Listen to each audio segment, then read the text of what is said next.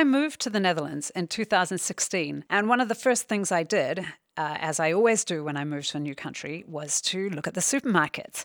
In the aisles, alongside the chowder and the mustard, which I might expect in a Dutch supermarket, I was fascinated and intrigued to see a whole array of spice mixes I hadn't encountered before. Spices for kip satay, beef rendang, and kropok, or prawn crackers. So instead of Doritos and cheesy onion rings or American treats like that, I've now got used to picking up prawn crackers for the kids to take home at night. Yeah, they're lovely, but thing is, I can't eat a prawn cracker without thinking of the Dutch spice trade, which we know from textbooks may have been entrepreneurial and lucrative, but which was, of course, also pretty murderous. It wasn't just trade, it was colonialism, it was a system. And that's the history that brought those spices and flavors of those palm crackers to the Netherlands. Yeah, although that history doesn't seem to be spoken about when we eat the food, even though some years ago UNESCO recognized the rijsttafel, the rice table with its accompanying Indo-Dutch dishes, as a part of the intangible cultural heritage of the Netherlands. So what's the backstory here? Why is this food so ubiquitous now, and why is its colonial origins so hidden? Those are the questions central in our first episode of the Unsettling Knowledge podcast. And we, that is Rachel and Matthijs, both from Utrecht University, our aim in this podcast is to uncover and retrace the colonial histories that hide behind many everyday things, such as food. To that end, we invited two members of the Indo-Dutch community to tell us more.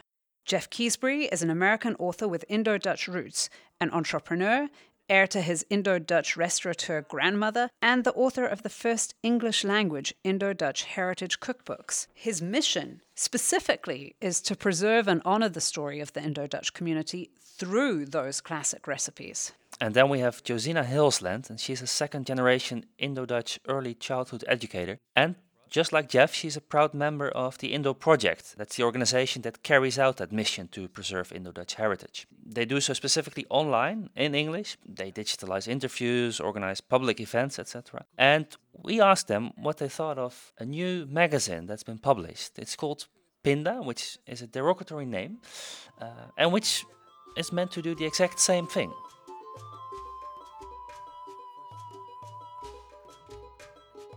Well, Dutch Indos were called Pinda, peanuts, because, of course, peanuts is a very large ingredient of the Indo-Dutch kitchen.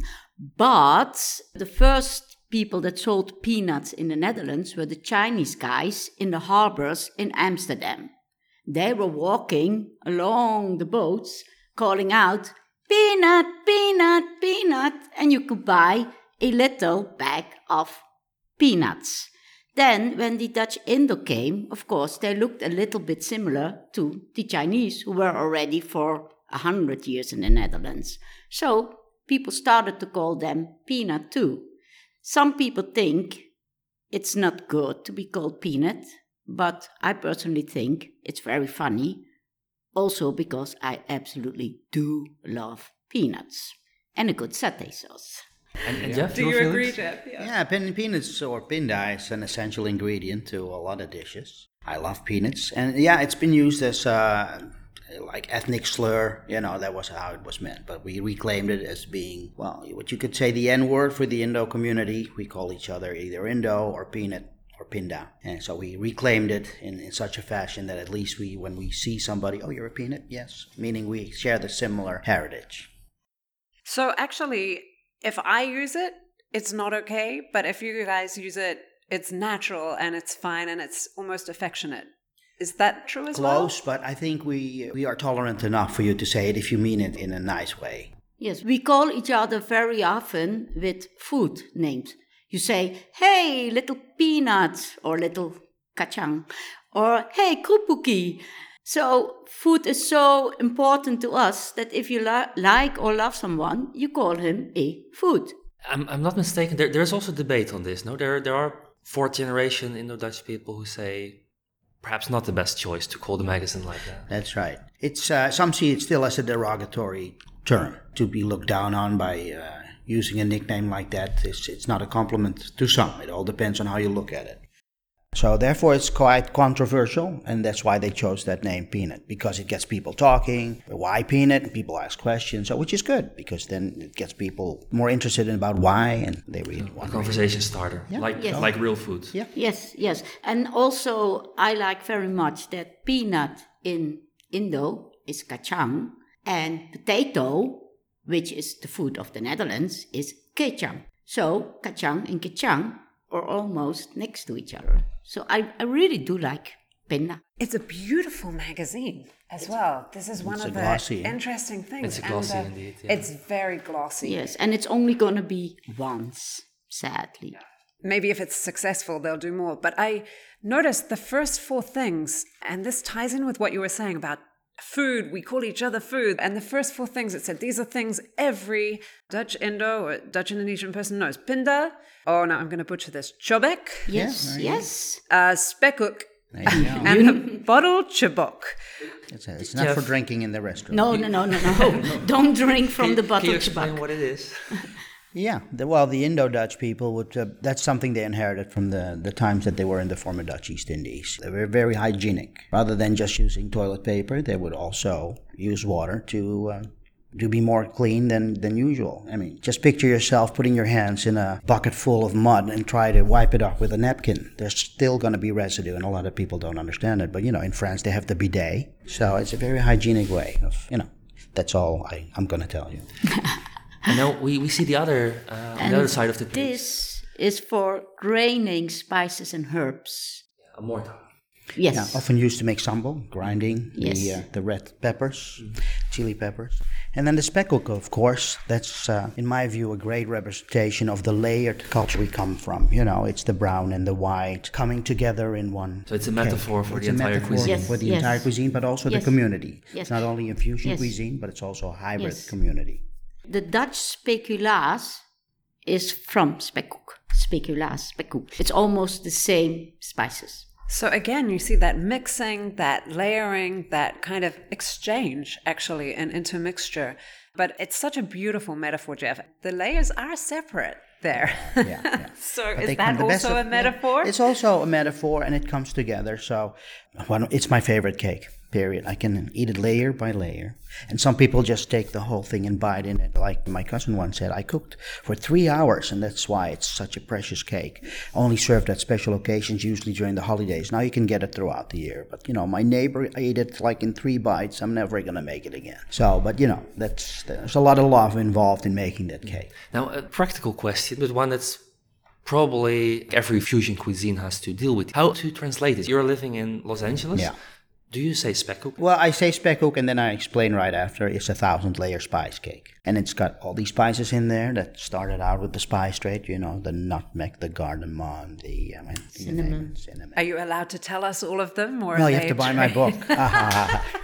Now we're talking about language, other translation issue. How, for instance, Indies, the Dutch word. Dutch Indo. Yeah. I say Indo-Dutch because if you look at the American English language, if you are of Italian heritage, they say, I'm Italian-American. Now, the Italian is the cultural heritage and the American is the nationality. So you often hear Dutch Indonesians. That would explain that I'm Dutch, but of Indonesian nationality, and we were never Indonesian. So even though in the English language there's only Dutch Indonesian, I'm a proponent of using the term Indo-Dutch. And Indo comes from Indo-European, which is the mixed heritage, and Dutch is the nationality. They were always Dutch, most of them. That's how we ended up in Holland, for instance. That's actually a really elegant explanation. I struggle with that because Josina is a personal friend, and you use Dutch Indo a lot with us. And then I said it, I think, one day in class, and I saw a few raised eyebrows, or maybe it was to you, Matthijs. And you said, oh, I'm not sure you would use that term, Rachel. And so Indo-Dutch, Dutch Indo. Well, in the Netherlands, you say Indies or just Indo. But we had to translate it to English, and somehow, I think Charlie Robinson, who wrote a lot of books in English when he went to America, he started the term Dutch Indo. Nowadays, I think Jeff is right, Indo-Dutch is better. But Charlie Robinson did not know that at the time. I want to pick up on something you said about potato and rice, because I obviously am new to this, and I was reading Matthijs's article, and he talked about the fact that the Dutch always saw the potato as something they really needed to have. Mm-hmm. And then you wrote in your article, Matthijs, that the Indo-Dutch community was encouraged to eat potatoes instead of rice when they first arrived. I wondered if that's a family memory, or if you remember eating rice instead of potato, or any conflict or tension over that in terms of becoming Dutch or Indo. Just to understand your question better, by coming back to the Netherlands, or when they first arrived in the Dutch Museum? Yeah, when they first arrived. I read that, here in the Netherlands. Yeah, they had nothing to say. They just had to eat what they were served in the pensionates. They came in from the boat, got divided everywhere in the Netherlands, were just stuffed into pensionates who were empty at the moment. The people who owned the pension were paid by the government. With that money, they bought food for the people there, and they bought as cheap as possible food. That was potato and endive. That was it. And then when they went away to their own houses, they had to pay back everything to the government. And only then they could start to eat rice again. And maybe they were lucky. Oh, before they also did, this is one of those interesting things if you dive into the research, that in those pensions, they were not allowed to cook usually, is what I read. Yeah. But they did. That's what those social workers all reported. They all cook secretly some little rice on the side. Affordable gas burners. Yeah. Yes. Yeah, especially in the night, you can't go to sleep on an empty stomach. It's basically comfort food, which unites the community. So it's in pursuit of the taste of home. And sometimes there's only potatoes, that's what you eat, but they would make their own food. Yes, they would add sambal to everything. A lot of onions, garlic. Because when they arrived in the Netherlands, of course, there was already a lot of Indo spices and herbs available in the Netherlands. Because all the KNIL soldiers, they were traveling forward and backwards as they had to, and bringing all these things with them. So it was here. It was just very expensive. Because you both talk about it as comfort, and then even before we started recording, you're talking about food is 88% of the Indo-Dutch identity. So I know, Jeff, you were just at a very important birthday party. So how does that manifest practically? How does that appear on the table? How is your community seen on the table? It's always been about food, and that's how I was raised. I mean, people's happiness to me looked like it also depended upon food, connecting people, and there's always food. So whenever you would come by a friend or family member unannounced, the first question they would ask, have you eaten? That's the Asian way of saying, feel welcome, sit down and relax and pull up a chair and grab a plate and eat, and then we'll talk. Eat first, talk later. In terms of parties, there's always a buffet. Sometimes it's a potluck party where everybody brings their signature dish and contribute to the feast table. And in case of my mother's birthday, she arranged for a rice tafel buffet, so that was great. I was wondering, because if it's comfort food and people have signature dishes, in the magazine, there's only some recipes in the very back of it. Which ones would you put in there? You should be in the magazine. I was about to ask, Jeff. Is he a rival of yours, or it doesn't sound like a place where there's rivalry in the kitchen. Well, the thing is, within the Indo community, there is rivalry, because people say that my grandmother or mom made it better than this, and there is salt lacking in this. And so they look down on somebody else's food, and which is kind of sad, because we're trying to uplift each other and keep this culinary heritage alive, and you don't do that by just looking down on somebody else's food. But this is how it is. My grandmother always said, tastes differ. You can talk about it. You don't want to argue about it, but you can talk about it, and that's how it is. It's smaakverschil. Especially for rendang. Rendang is the most bespoken dish in the Dutch Indo kitchen. Everyone has just a little difference, and everyone. Rendang is a stew from Padang, Sumatra. Yes. It's a stew in coconut milk. It has to simmer for about 6 hours to get the real dry rendang. So it's also the most popular in Southeast Asia, also in countries like Singapore, Malaysia, who have that similar. But it all came from Sumatra Island, Minangkabau community. So everybody has their own twist on it. Well, the thing is also, people from the Dutch East Indies who came to Holland, they come from different islands and regions. You have more than 6,000 inhabited islands and more than 300 ethnic groups. So depending on where the family would come from, That's the taste they grew up with, the cooking style. And then, of course, if you come from a mixed heritage family, there are some European influences in there. And then, of course, there is the Indies or the Indo-Dutch cuisine versus the Indonesian, which is all encompassing, but the Indo-Dutch cuisine is part of that. And it's now part of the diaspora called the Indo-Dutch diaspora. Yeah, do you have a special twist on your rendang, Josina? Or I asked you to think of a recipe that kind of symbolized this for you, the community, the Indo-Dutch identity. What would you put on the rijsttafel? Oh, I would put rice, and I do love sambal goreng buntjes. And then you can add to the buntjes beans, green beans. It's beans with a lot of spices, and you can just add hard-boiled eggs to it or shrimps. I love that very much. And then I make dadar, that's an omelette, to go with it. So that's what I make most. And I do really love pisang goreng. That's baked banana. But I can't make it at home. So I always eat a lot of it on the Tongtong Fair. So, Jeff, I just heard you say something about the differences between Indonesian and Indo-Dutch. And I heard you say something on that on the radio once. This difference is, say, not always respected in restaurants today, or that not everyone thinks it's that important, that distinction anymore. Well, it's not recognized as such. It's all Indonesian. It's Indonesian cuisine. And then recognized by the Dutch public or by the Indo-Dutch community specifically. Well, they also use the term, just to give you an example, when my grandmother started out here in Amsterdam, when she came from the Dutch East Indies, she started a restaurant after she had a fashion boutique for 4 years, and she called it Indo-European, because that's their heritage, a mix of East and West all coming together. And then the cuisine was a combination of all the best of two worlds. There were these Chinese Indies restaurants. They wanted to capitalize on the influx of people from Southeast Asia who wanted rice and all that. So they thought, hey, there's people wanting their comfort food. We're going to serve that also. And this is where Chinese Indies became more Indies for the general audience. And so my grandmother said, okay, I have to distinguish myself, so I'm going to call it Indonesian authentic, because that's the real food that came from there, whereas Chinese Indies was something local. For instance, the difference between the way they would make satay, instead of roasting it on an open fire on charcoal, they would deep fry it. And there's the little differences, and they would use less spices to make it more, lower the threshold for the Dutch, who didn't care much for all these spices that could be very dominating, and garlic, less garlic, and terasi, the fermented shrimp paste that smells very bad, but it is very vital that it goes into especially Japanese dishes where we're from. So yeah, there is a difference. Also, there is a home cuisine. That's a lot of dishes that I have in my book, for instance, and that's why I wrote it, to preserve that part. The dishes that we grew up with, that grandmother and mother cooked, and cannot be found in any restaurant anymore. So that's something that needs to be preserved, so that when we cook it, we can tell the stories behind it, and it triggers memories of the good old days in the tropics and why we cook it the way we cook it. And it's also a conversation starter. Yeah, the good old days. Yeah. The stories. Like, what are they? And do you tell them when you sit around the table?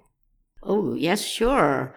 I'm very pleased that my daughter is very Dutch Indo-minded. She visits me everywhere. So I think for her as third generation, the future of my family is safe. And she really feels like a Dutch Indo girl. She wants to know how to cook. She goes with me to Tongtong Fairs. And August 15, we placed together a wreath for the Indo Project at the Bild, at the commemoration of the end of the Japanese War in the Dutch Indies. So we talk about a lot.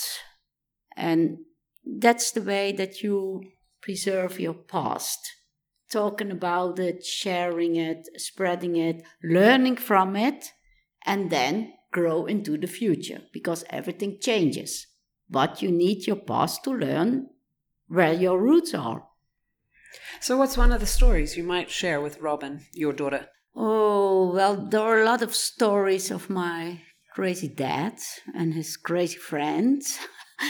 They were a very big group of little schoolboys who terrorized the whole city of Bandung. And then when they had to leave the Dutch Indies, they lost touch, of course. And then when they were in the Netherlands, they all found each other again. And now when they go up to heaven, the ones that are left are still there, are still in touch with the children.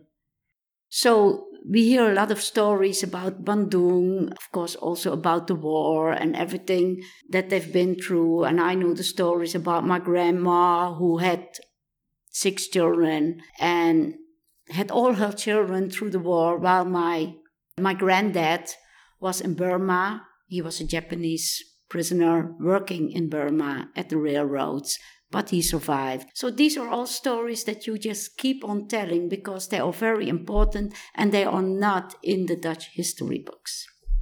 And that's very painful.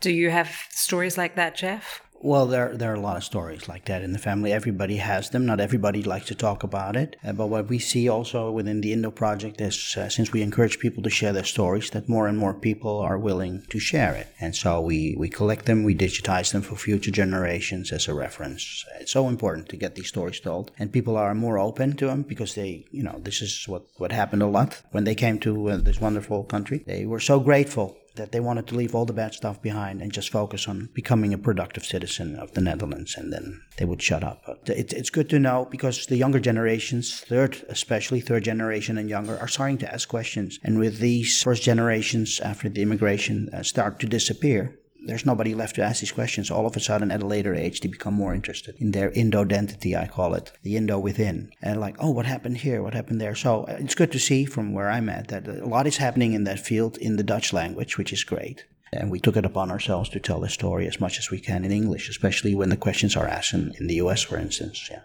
There's this historian in the Netherlands, Lizzie van Leeuwen. She wrote that perhaps heritage cuisine or the Tongtong fair at large, all those cultural productions, that they can also stand in the way of having those stories being told to a larger audience or to the sort of Dutch public memory. Do you recognize any of this? Is food like, does it stand in the way of having those stories heard, or does it help bring them about? In my view, it helps. I use it as a conduit to make it. For our listeners here, you should just see these faces. Like, I am looking at 2 absolutely astonished faces. So I'm loving this response to the question because, you know, clearly it doesn't resonate for you, actually. You don't not for us, but do you know what her reason is? Why it stands in the way? How so?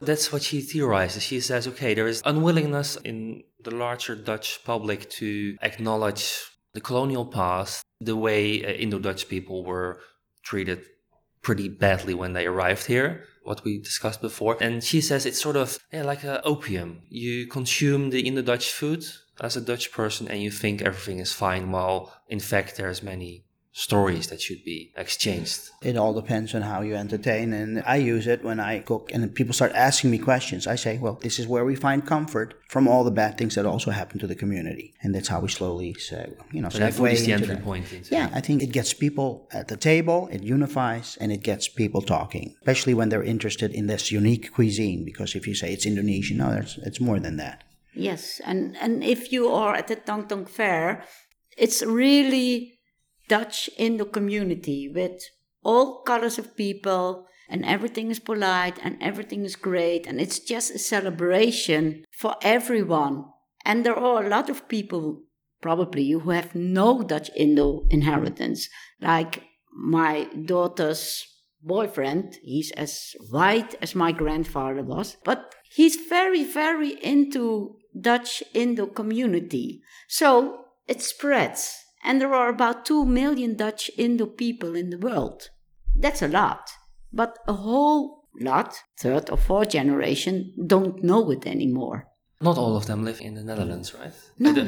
I said diaspora. So The Netherlands was the first for many, and then some people immigrated through to the US because they couldn't settle down here. It was too cold or they didn't feel appreciated. That's another reason for leaving, especially when you consider that post-World War II, Holland was rebuilding, and all of a sudden these people from the Southeast Asia come, 13th province in the tropics. What are you doing here? Because we have to rebuild. So you mentioned also the not wanting to talk about the colonial history. And I sometimes say some people regard that as the black page in our history books. We don't want to become a footnote in the history book. So that's why the Indo Projects, for instance, exists, to make sure that people know the story behind it and that it's not all lumped together with Indonesian history or Dutch, but that people recognize and acknowledge that there is a hybrid community, there is a fusion cuisine. For instance, the rice tafel.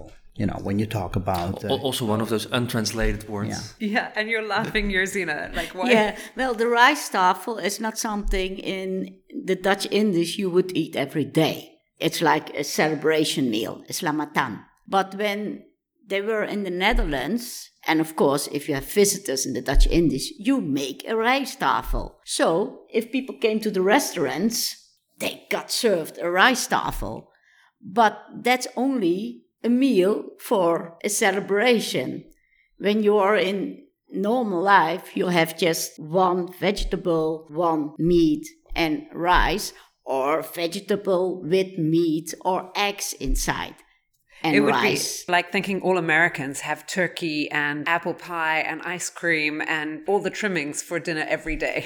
It's funny you mention that. It's actually a type of Thanksgiving meal, basically. Yes. The Indo community doesn't make a rijsttafel every day. It is for special occasions, and that's how it came to be. A traditional and elaborate meal to also impress guests, especially among the colonials. But it's now part of the National Inventory of Cultural Heritage in the Netherlands since December 1st, 2015. So... Dutch heritage. UNESCO approved. Yeah. Yes, yes. Actually, which is very important because the way I see it is that rijsttafel has always been the foremost culinary ambassador for Indonesia. So in a way, we have contributed to putting Indonesian culinary on the map worldwide, and that should be acknowledged. And that's my mission through the books and whatever we do at the Indo Project. I do the culinary bit. Any final contribution you'd want to make? I see you clutching this beautiful, slightly faded cover and a handwritten label on the front. Josina, it's a book that's been passed through your family. It looks amazingly special. Yes. When things got worse in Indonesia after it became independent, so it was not the Dutch Indies anymore, my grandmother had... That's early 50s. That's where we are, right? 50s, yeah. Yes. My grandmother had decided to stay in Indonesia because she had no family in the Netherlands and her husband from Amsterdam had died. So she said, I'm going to stay here with my two youngest children and they can go to the Netherlands when I pass away. But things became worse and worse, and somehow a military man said, this house and everything in it is mine from now.